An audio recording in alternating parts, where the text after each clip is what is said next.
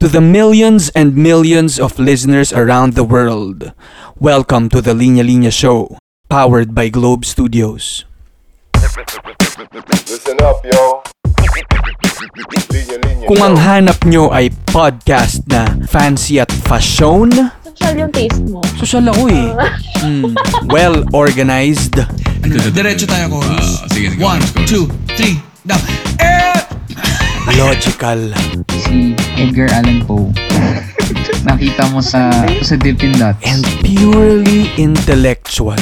Gosh, very profound. Hmm. Bakit kayo nandito? Pero kung ang mas hanap nyo ay all-out tawanan at rambulan, kulitan, Yung in-order niyo po kasi special kare-kare. Ah, yung ginamit po kasing tuwalya, Aquadorb, exclusive convos, Never ko pa nasasabi yun or nakukwento yun. exclusive pala to. problem solving, Gusto kong maging recurring sabi kasi recurring din yung mga problema ko sa... muni-muni. lahat tayo takot at one point in our lives. Pero sometimes, it's beautiful to be brave. O kung gusto nyo lang ng friendly companion. Ito actually sa pakikipag-usap ko sa inyo, no, kahit pa paano nawawala yung tuto ko sa mga masasama.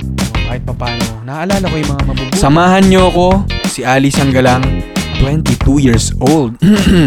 Founder and creative director of the online content and local merch brand Linya Linya sa kwentuhan at kulitang puno ng wit and wisdom, insight jokes, with special guests mula sa iba't ibang linya tungkol sa Filipino pop culture, music, comedy, arts, at overall buhay Pinoy.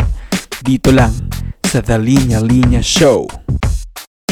Listen up, yo. Boom!